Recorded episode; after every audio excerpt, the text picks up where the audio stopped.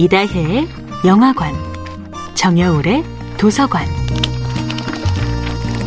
안녕하세요. 영화에 대해 잡학다식한 대화를 나눌 이다혜입니다.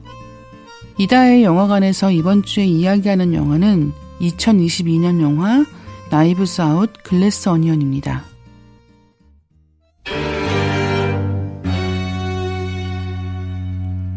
나이브스 아웃 시리즈를 관통하는 주제가 있다면 선한 사람은 승리한다가 아닐까 합니다. 어떤 상황에서도 인간다운 존엄을 잃지 않고자 한 등장인물들이 결국 해피엔딩을 맞이한다고 할 수 있을 듯해요. 나이브스 아웃 시리즈를 보고 있으면 애거사 크리스티의 고전적인 추리물을 보고 있는 듯한 착각이 들기도 합니다. 애거사 크리스티의 충직한 후계자를 자처하는 라이언 존슨 감독의 오리지널 시나리오는 살인사건이 쉬지 않고 등장하고 폭력 장면이 줄을 잇는 요즘 스릴러 작품들과 구분되는 느리고 차분하면서 유머러스하기까지 한 매력을 지니고 있습니다.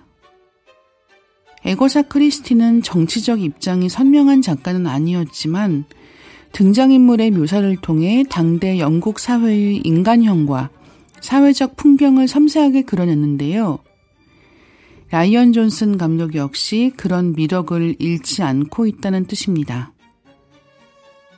나이브스 아웃 1편의 사건은 미스터리 소설의 대가인 작가 할란이 자신의 85살 생일날 사망하면서 시작됩니다. 외딴 저택에 모인 한란의 간병인과 자식 내외 그리고 3세들은 유산 상속을 놓고 대거 혼란에 빠지는데요. 저마다의 속셈이 있는 가족들 사이를 탐정 분우와 불랑이 해집고 다니면서 각자의 살해 동기와 알리바이를 파헤칩니다. 또한 트럼프 시대의 계급 이식과 반이민 정책의 여파를 이야기 속에 녹여냈어요. 미스터리를 풀기가 어려워서 재미있다기보다는 추리 서사를 정석대로 끌고 가는 힘이 돋보이는 작품입니다.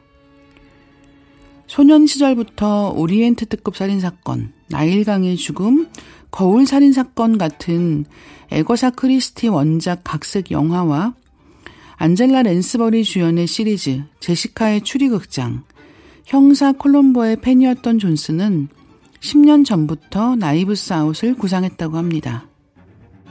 이다혜의 영화관이었습니다.